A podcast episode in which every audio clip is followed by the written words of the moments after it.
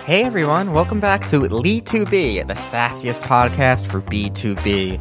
I'm your host, Lee Moskowitz, a marketer on a mission to educate while entertaining.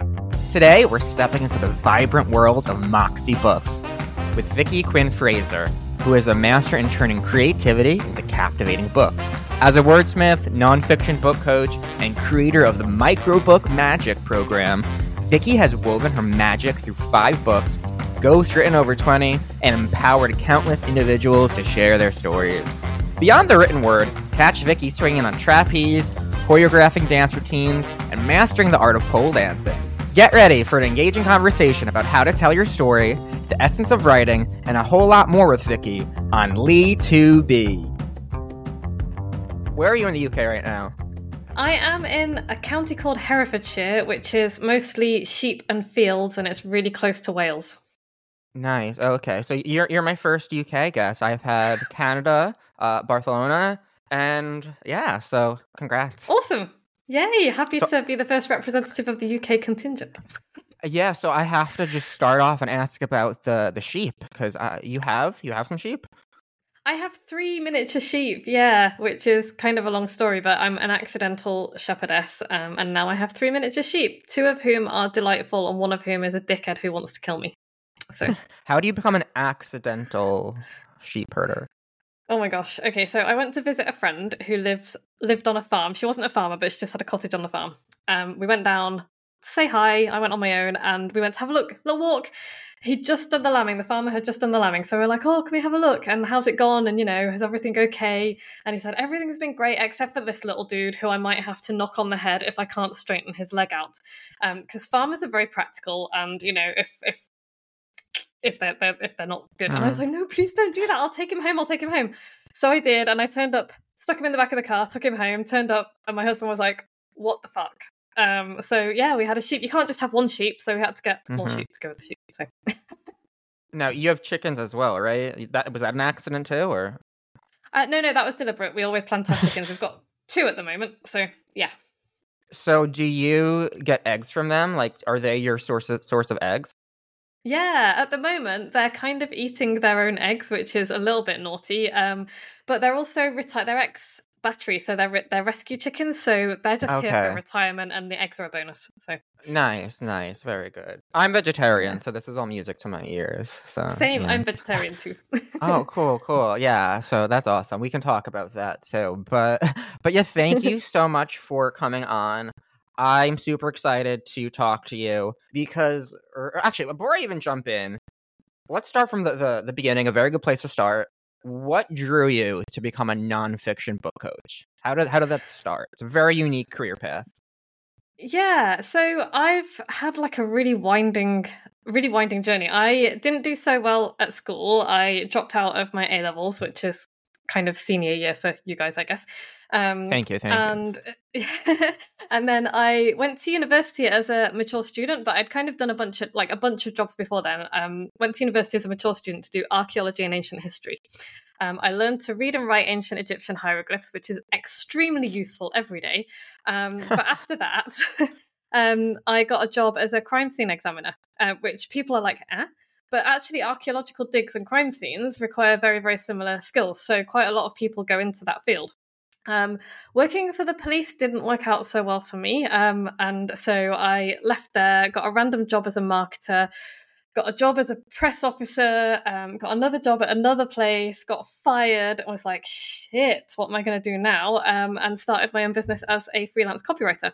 Um, while I was doing that, one of my clients said to me, I, I want to write a book. Can you write a book for me? And internal monologue was, crap, I don't know how to do that. What came out of my mouth was, absolutely, let's do it. Um, so I really, really enjoyed the whole process of writing the book. Um, did it again, did it for more people, um, helped a few people write a book. People were like, oh, you should totally be a book coach. You should help people to do this like on the regular. And it took me quite a long time to kind of specialize in it, but that's that's kind of the path. I've gone from copywriting, direct marketing to helping people to write their books.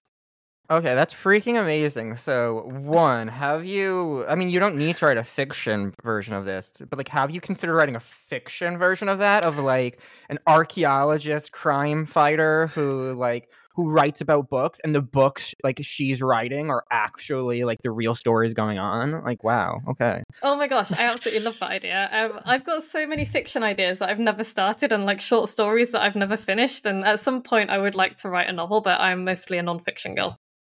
Yeah, I mean, so that that's a good place to to ask of like so many people want to or have thought about it but don't know when to start and or just keep pushing it off.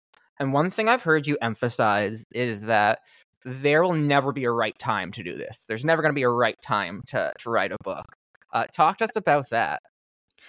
Yeah, it's. I mean, I really believe that, that there's never a right time to do anything because there's always going to be a reason not to do something, right? We can always find a reason not to do something, whether we want to do it or not want to do it. Um, and I, you know, I've heard people say this about like changing jobs, getting married, having kids, getting a, you know, all of that kind of thing. It's like, oh, when's the right time? You could you could wait until you're 90 years old and you're still, still not going to have the right time to do it. So I'm just like a massive fan of there are almost no decisions that you can make that are irrevocable, right? There's almost no decisions that you can make that are life and death. There are a few, obviously, but like what's the worst that's going to happen if you if you say i'm i'm going to write this book i'm going to start today maybe you don't finish it maybe it's a bit shit none of those things are world ending and you can try again. It's like the number of books that i've started the number of things that i've written that are just an absolute bag of crap. And you know what? That's okay because like sometimes i'll turn them into something good later. Sometimes i will bin them and never look at them again. It's all kind of data it's all fodder. And so yeah i'm like a massive fan of if you want to do something give it a go because it's not permanent. Like nothing almost nothing is permanent. So give it a go see what happens treat it like a big game or an experiment Mm-hmm. So, where do you start then? Because so many people are like, I want to write a book. They either have an idea or maybe they don't have an idea, or they're like, it's all like they don't know where to focus on. How do you help people in your coaching narrow down that idea for themselves? Yeah, so normally I will. I mean, there's a bunch of things that that we can do, um, but I will get people to talk to me about why they want to write the book in the first place. And the people who kind of struggle and the people who are like, oh, well, so and so said I should do this, or I thought it would be a good idea for blah, blah, blah. And I kind of I will watch people's body language. I will listen to the the energy that they have in their in their kind of bodies and their voices, and I can usually tell if it's something they really want to do or not. So I will like have conversations with people. It's like, okay, tell me about this idea. What is it that makes you makes you want to devote a chunk of time and energy? Because like I'm not going to lie, it's really hard. Um, like what makes it that special? Why do you care about this so much? And kind of get people into that mode, and that way you can. It's like okay, well, you know, I can talk about writing, I write about writing a lot because it's what I do. It's like there are so many topics on that. And the book that I've most recently written, which is called Don't Eat the Frog, is like there are so many productivity books out there. There are so many books on how to write out there. And I was like, well, okay, what am I getting het up about at the moment? And it's that kind of, I just saw loads of people, like, just, I don't know why, it all came at my face. It was like, oh, just do the most difficult thing first. And I'm like, that's great. That works really well for some people, does not work well for people with brains like mine. A lot of people with ADHD really struggle with that. If you tell me to do something really hard before I do anything else, I will literally sit and stare at the wall all day and then I will cry. And so I really hate that advice. So I was like, well, what does work for me? Like what writing productivity advice? So that was how i like narrowed that down. And so i will get people to really think about okay that's an interesting idea but what about that idea specifically has got you excited? What about that? Let's dig down. Let's find the angle that you can bring to it that's really going to make it something that you can devote you know 50000 words to. All right. Oh i love that. So first of all don't eat the frog you said right for me, don't eat the frog. It works for some people, but yeah. oh, but I mean that's the name of the book, right? I oh, wanna, that's the name of the book. Shout yeah, out. Yeah. yeah. So, oh, okay, so don't eat the frog. yes. Um. So this one's specifically for uh, people with ADHD, right? Yeah. So one, um, so there's there's a lot of salespeople in my audience. A lot of salespeople tend to have ADD or ADHD. It just happens that way. Um.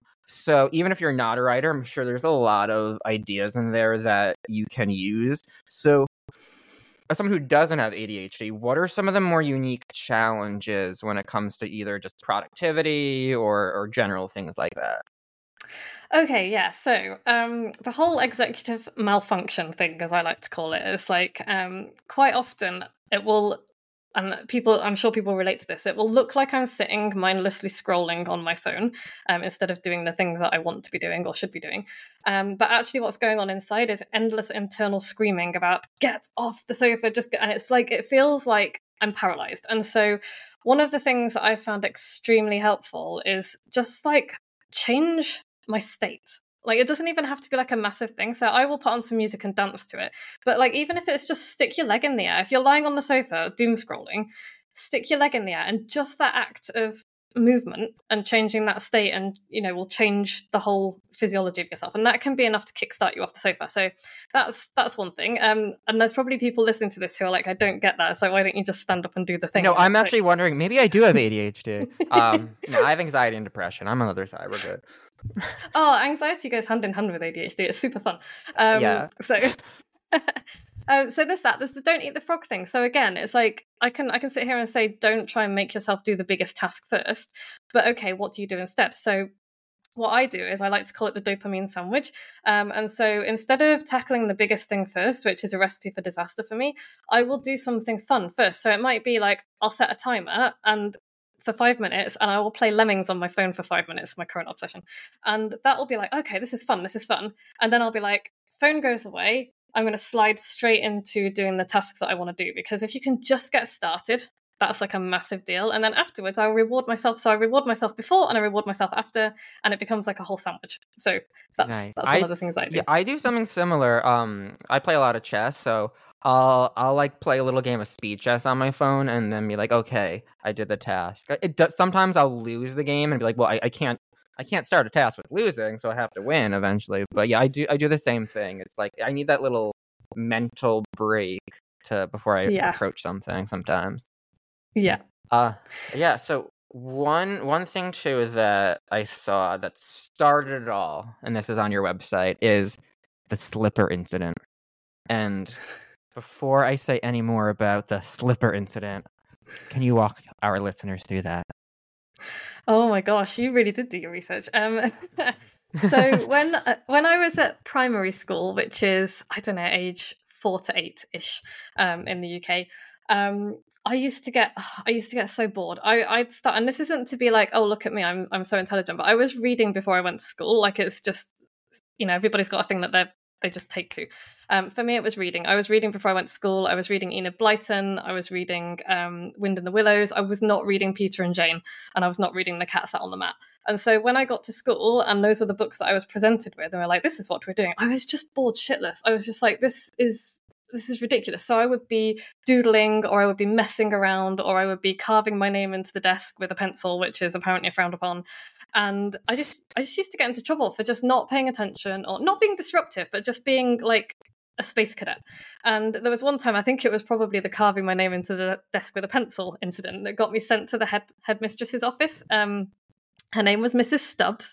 She was terrifying. I just remember her as like this person who wore brown cardigans and brown skirts and very sensible brown shoes and she had very high brown hair. And um she was a very brown person like clothing wise. Um, and so I was just like, um, okay, this is scary. And I just remember that she picked up the slipper that she keeps on her desk and she was like, turn around, I'm going to give you the slipper. And I just remember it. And it's like it wasn't a beating. And but it was like a little tap on the butt with a slipper. And yeah. that was when I realized that there was a way of behaving that was acceptable and a way of behaving that was unacceptable. And if I was to be, you know, not slapped with a slipper um, throughout my school years, I was going to have to be this person that I was not. So it was like, I'm going to put this mask on, I'm going to behave in the way that everyone expects me to behave, and I'm going to basically suffer through my school years being bored and pretending that I'm not and blah blah blah. And that was just what we got what got me kind of you know, my escape was reading and my escape was writing nonsense as well. And that's kind of what got me started with the whole writing thing was like disappearing into my own world and creating my own worlds. So I'm a dumb American and like as you're telling that story, like literally all I can think of is Matilda. You know, you know the book Roald Dahl. Yeah, yeah, yeah. And yes, I'm stupid. Part of it's because you know your your beautiful British accent, but no, you, you mentioned that like that's Matilda reading the stories, and then you're sent to the Trunchbull, and and yeah, you didn't go to the Chokey, you had a slipper, but so like, do you, you don't have telepathic powers or anything, right?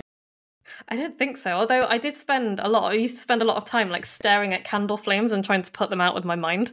Um, never worked. If you stare long enough, though, it actually works.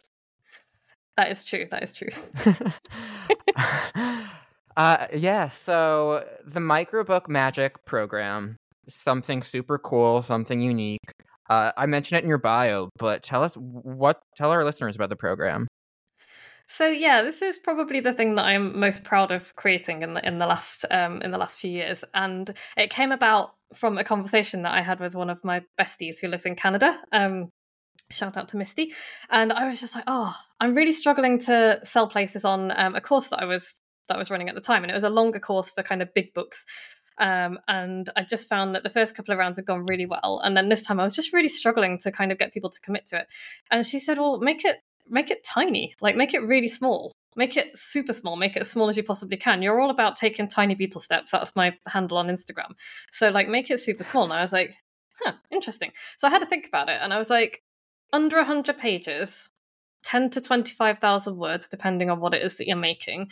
Let's make a microbook. And I'd also recently read um, a book called Profit First by Mike Michalowicz. Um, and this is absolutely no shade to him or his book at all, but like it's all about finances and i just i can't i cannot i cannot it just i know it's important but it just makes me want to go to sleep and so i read the first three chapters the first four chapters and they literally changed my life. Like i have never struggled to pay my taxes since i paid that and i was like he could have just like i didn't read the rest of the book. I'm not interested in it. He could have just created that into like a tiny little micro book and it would just be so accessible to people and you know to people like me who are not adulting at all and not interested in the financial stuff. And I just thought, well, if that's like how many books out there are kind of full of filler and fluff and people's egos, and not always because they are, you know, not always because they're dude bros and all the rest of it, although that is sometimes a problem, but also because the traditional publishing industry has its rules, and I'm doing rules mm-hmm. in air quotes for the listeners. Um, that it's like, oh, a novel should be 120,000 words, and a memoir should be 100,000 words and a non-fiction kind of self-help book should be 80,000 words. And I was like, well, why? You know, why? And there's no real reason behind it other than spine size for like getting the the name on the spine and actually being able to read it. Other than that, there is really no reason that those conventions exist. So I was like, I love the idea of microbooks. Um, also, George Orwell has written a lot of pamphlets in his time. He wrote Politics in the English Language, and I was like, if it's good enough for George Orwell, it's good enough for me.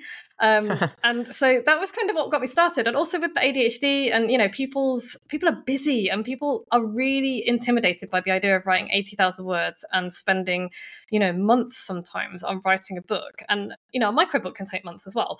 But I just thought there's a less intimidating way to do this and people who have these micro ideas let's give them a chance to get them out there in like a proper book and it is a proper book and so that's how micro book magic was born.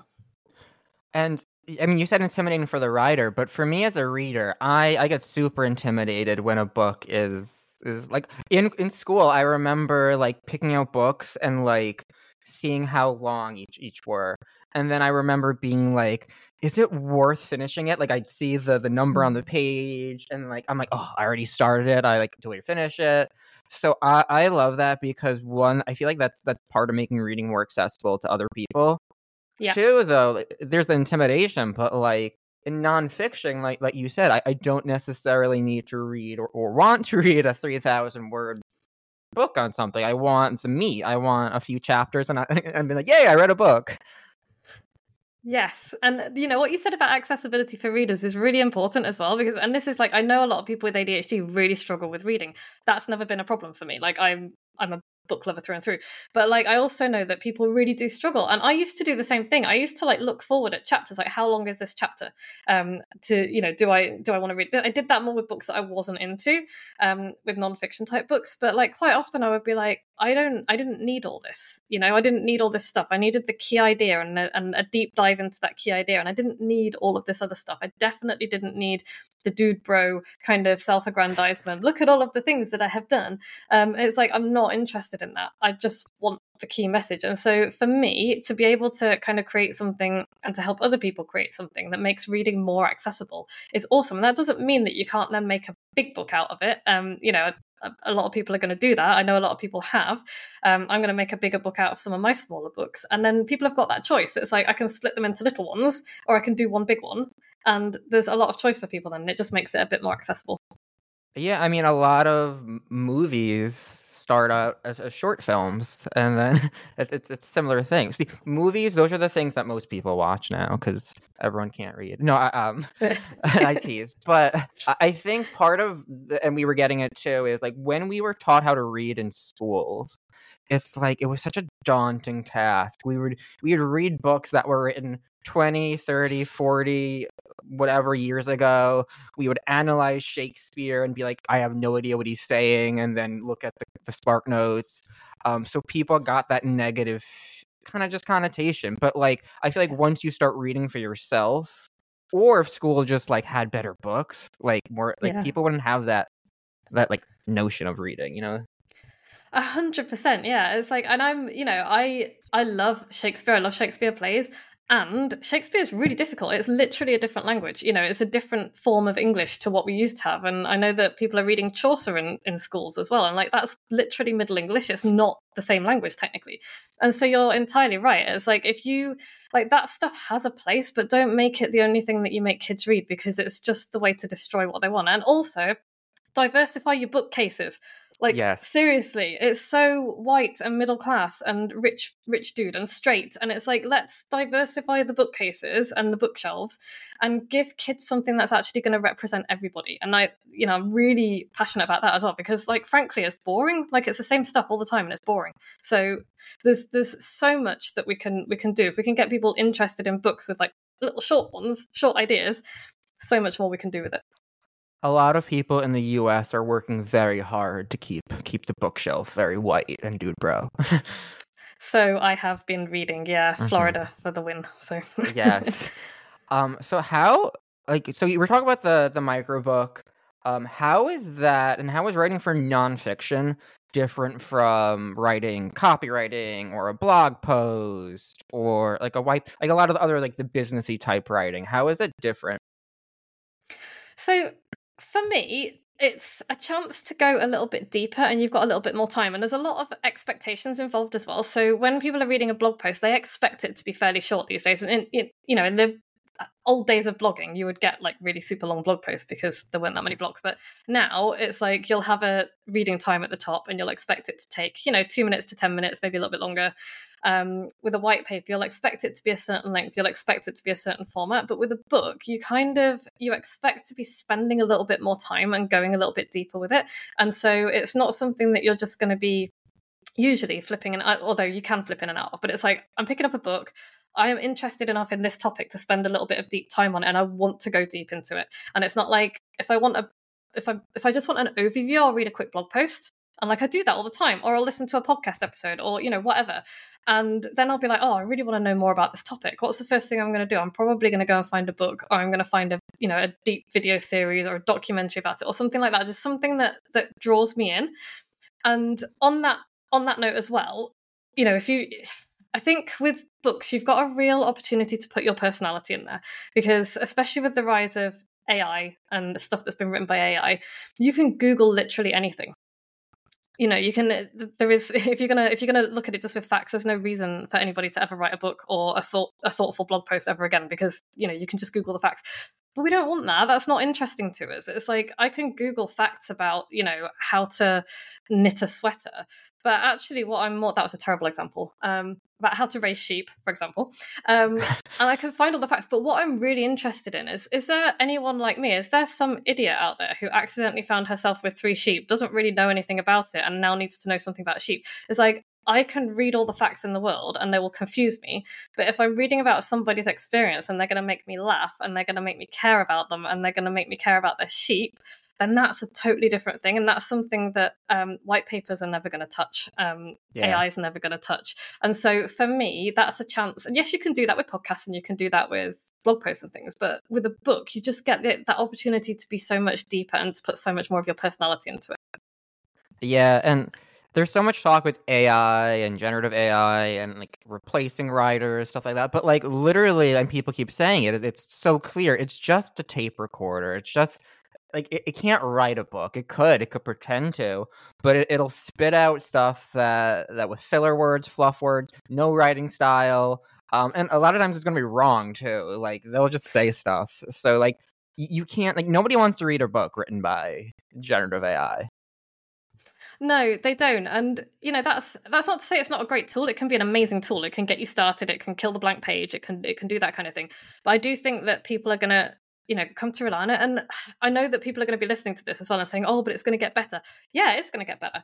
But it's still going to draw from what's already out there and it's going to create from what's already out there. It's not coming from somebody's experiences you know. It's not going to be like i was walking along um, you know a, a, country road and there's golden leaves on the ground and there's red leaves above me and it's like walking through a golden tunnel and it's making me feel these feelings about myself the world and my place in it ai can't touch that it's not going to touch that it's going to draw from stuff that's already there but it's it's not got any story behind it other than that somebody said can you write a piece about this in the style of this and so right. for me, that's that's the human part of it. It's like I am interested in why this person has written this thing in this style like this now. It's like why? Why did you want to do that? And for me, that's the interesting part of it, not the piece itself. Or well, and the piece itself. But yeah, I mean, and AI, generative AI, it's great for outlining. Like, it's great for helping you outline, giving you prompts back it's it's kind of like use it as like your your bounce back buddy but like it, it don't it can't write for you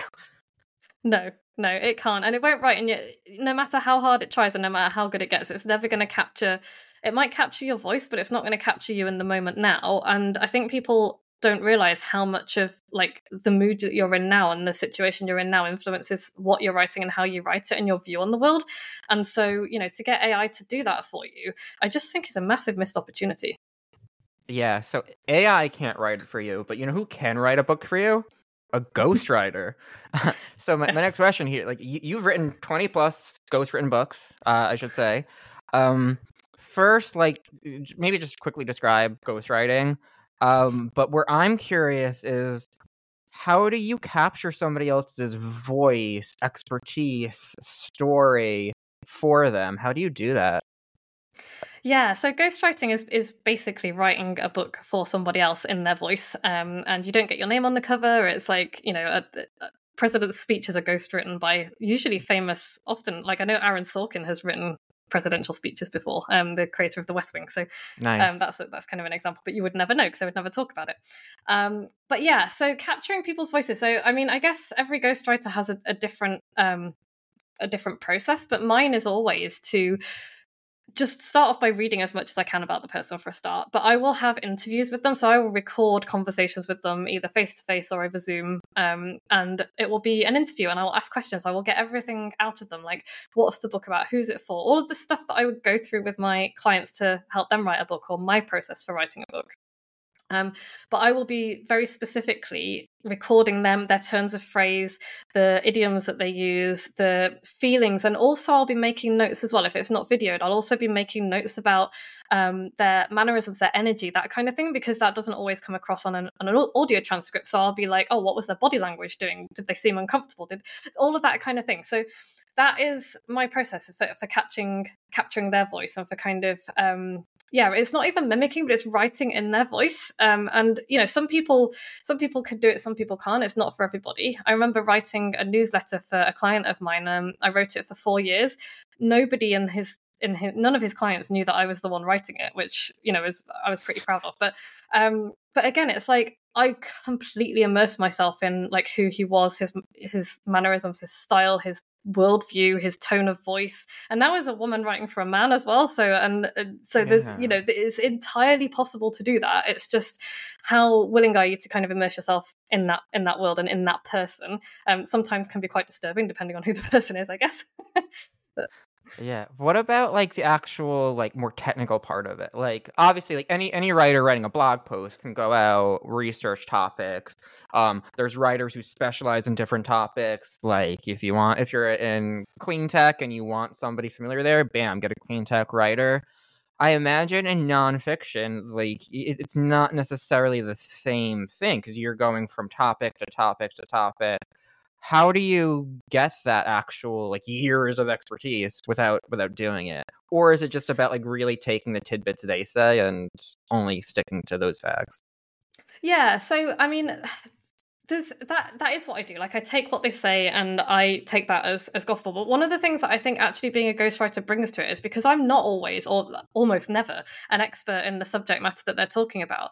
Actually, that can be a real strength because I can be like, I don't understand this. Like, is your audience going to understand this? Are you sure? Um, and quite often it'll be the curse of knowledge thing. It'll be like they know what they mean, but they're writing actually for people who are maybe more like me. And so that ignorance on my part can actually be really, really valuable because I'm like, this sentence doesn't make sense to me, or this chapter doesn't make sense to me. I think we need a bit more on this. So it can be a case of like we can poke around at that we can find out what's missing we can find out maybe this doesn't need to be in there at all because it's too technical and so i think yes, sometimes you're going to want a subject matter expert, and there are definitely ghostwriters that will specialize in their area. But I think it can be really, really helpful um, to have people who are not you know involved in that world at all. And beta readers are another way of doing that but for ghostwriting it's like it can be either or strength or a, a weakness. That that's a very similar to the marketing world where you'll have your product and your engineering and technical team eh, talking about the product and all the all these amazing ways um, and then marketing comes and looks at it, and I'm like, no one's going to understand what this means. Like, like we have to write this yeah. in a way that like our potential customers will will get it. So very similar there. Is it yeah. is it ever hard to like like write and ghostwritten and be like, oh no, now my name's not on it? Have you ever had that moment, or like you're just so far away from this stuff? No, because I I haven't. I would imagine that there are some people who who it bothers them a little bit, but I, I think that they probably wouldn't do more than one ghost written project if that was going to bother them. Mm-hmm. Um, for me, I'm I'm just more like this is really cool. I'm really I'm really glad to have been involved in this. Um, you know, quite often we get shouted out in the acknowledgements anyway, um, which is which is really really nice. I would never expect it. Um, but no, it, it's never really bothered me. I, and also, like I've written enough books of my own now, and I'm going to continue to write books of my own. That if I want my name on the cover, I I know how to do that. Yeah. You know, it's, it's cool. uh, so like what what's needed for for me or, or, if i were your client and i was saying hey you know i've never written a book before i i new to writing new to ghostwriting. What you're going to be my ghostwriter. What's the commitment? What's needed from me in terms of resources? So clients are going to need to be willing to give me access to all you know pretty much everything that they've got so far because people have usually done a bit of work before this. They've, they've got ideas they've got stuff um, written down already so they're going to need to give me access to all of that stuff. And they're also going to be need to be willing to give up you know a, a, decent chunk of time to have those interviews and those conversations with me as well. Um, and that's just the start of it. Um, and after that it's like i'm going to go away i'm going to do some writing um, and then we're going to have a whole bunch more meetings where we're going to you know we're going to go through what i've put together. We're going to make sure it's what they had in mind. We're going to look at the structure. We're going to kind of so it's it's a a hefty time commitment, not so much of a he- hefty um, kind of doing commitment, if that makes sense. Because obviously, I'll be the one doing all the writing, but there's going to be, they'll also have to be, you know, willing to answer some questions that you know may be quite difficult and we'll always set boundaries at the beginning it's like what's off what's off limits what isn't off limits what are you willing to kind of talk about are you willing to be challenged on stuff um because i, I think that's where we get to the best stories and and kind of the best information is like to, mm-hmm. to do a mm-hmm. challenging you know a challenging thing. And i know that i, I would imagine that some i've read some celebrity memoirs that are like clearly have been ghostwritten and they've just not been challenged at all. And it's like why why does this book exist? It doesn't really tell us anything.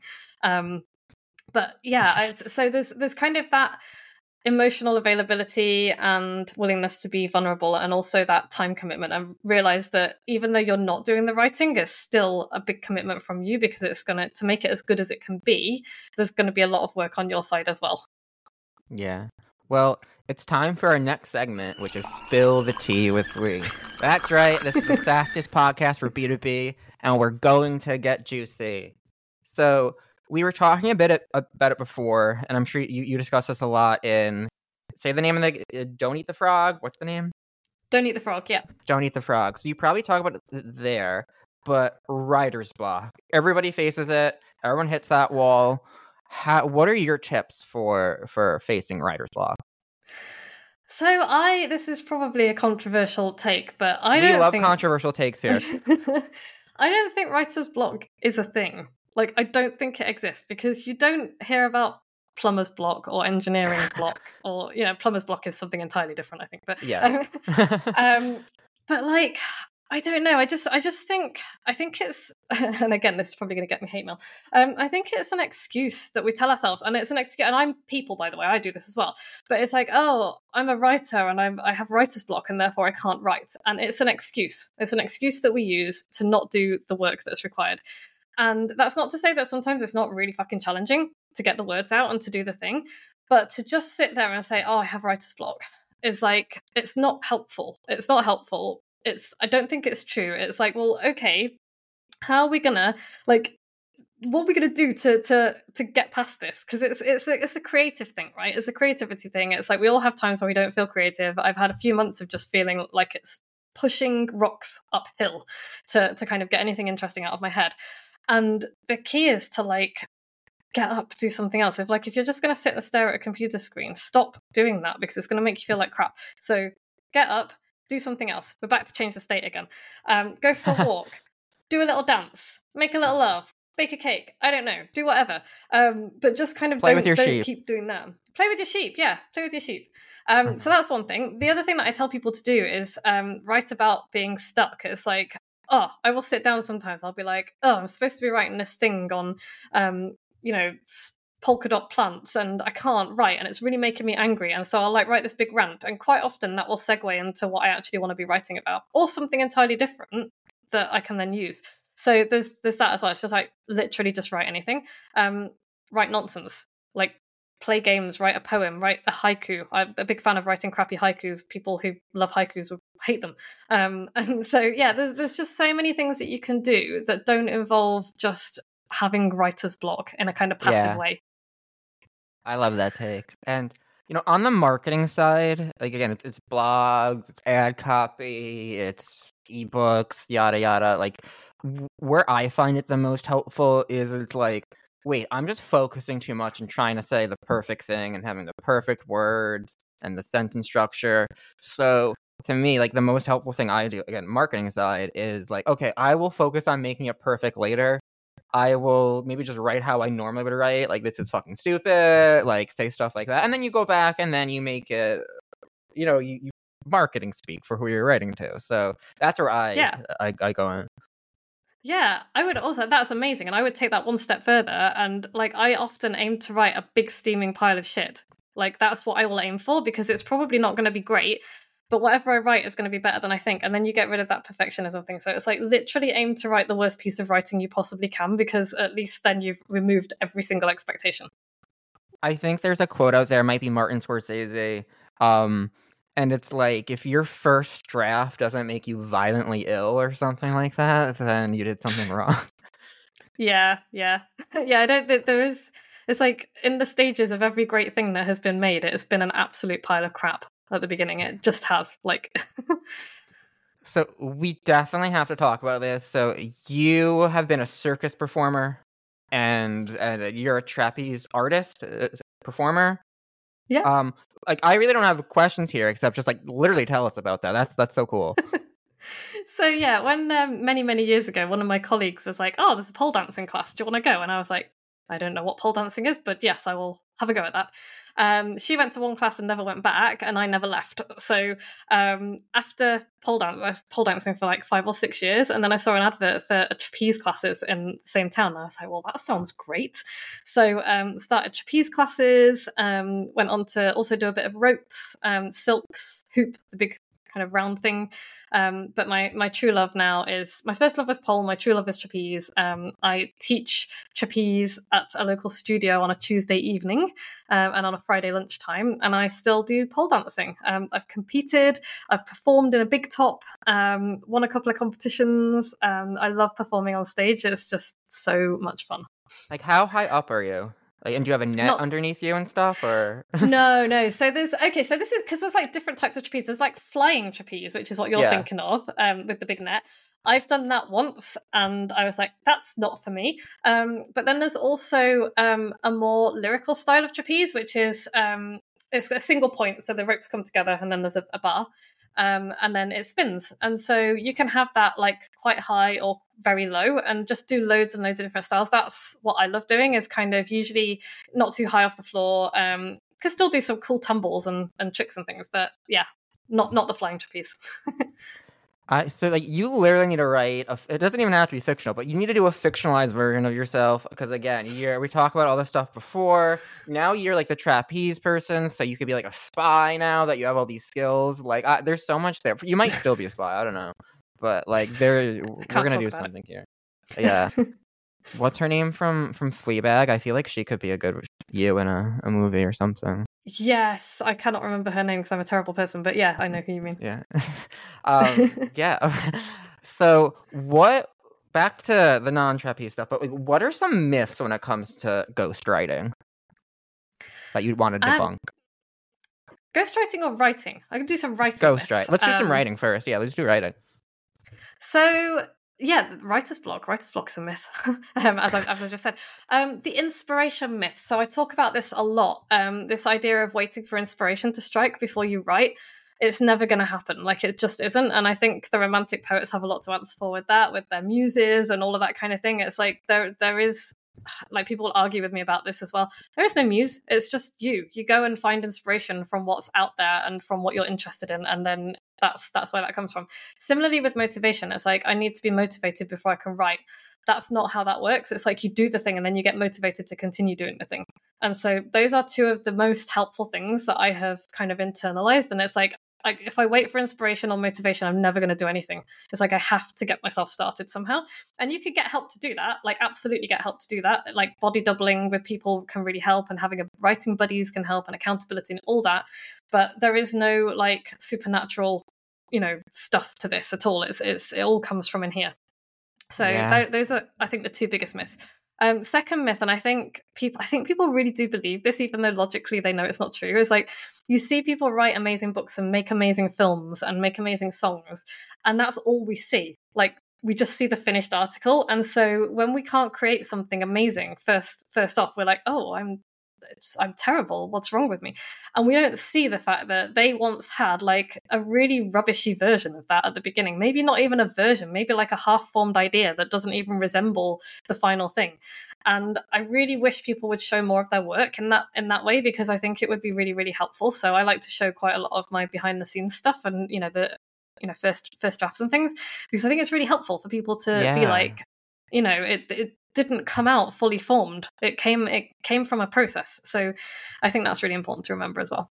Yeah, that's amazing. Like like I learn by by seeing by doing. So seeing um, somebody else's process and iterations, I imagine that's like like so valuable in, in being a writer. Because usually again, like you're saying, it's like, no, I was just perfect and I and I spit out a book and it's amazing and follow me. Yeah. so yeah, Vicky, it's just it's just never true. So, Vicky, thank you so much for coming on. I always like to, before we go, use this to shout out your. So, you have some books. People can contact you about your program. So, shout out wherever people can contact you and anything else you'd like to promote. Yeah, thank you so much. Um, so you can find me on LinkedIn, um, Vicky Quinn Fraser, um, or Moxie Books will probably find me. Um, my website is moxiebooks.co.uk. Um, I am on Instagram at Tiny Beetle Steps. I'm about to embark on TikTok as well. I can't remember what my username is on there, but it'll be either Tiny Beetle Steps or Vicky Quinn Fraser. Um, so they'll watch out for silly things on there. Um, and yeah, I've got my next round of Microbook Magic is starting in January. Um, I will be opening the launch doors for that uh, later this month. Um, but yeah, if you want to get on the early early list for that, then you can email me Vicky at moxiebooks.co.uk. Yeah, well, if you've ever thought about writing a book or have been struggling, you now know the perfect person to go to. Everybody, please contact Vicky. And again, thank Vicky, thank you so much for being here. And everybody, thank you for listening. I'll see you on another episode of Lee2B next time. Enjoying Lee2B? Please rate and review us wherever you get your podcasts. Your reviews go a long way in supporting me. Thank you so much.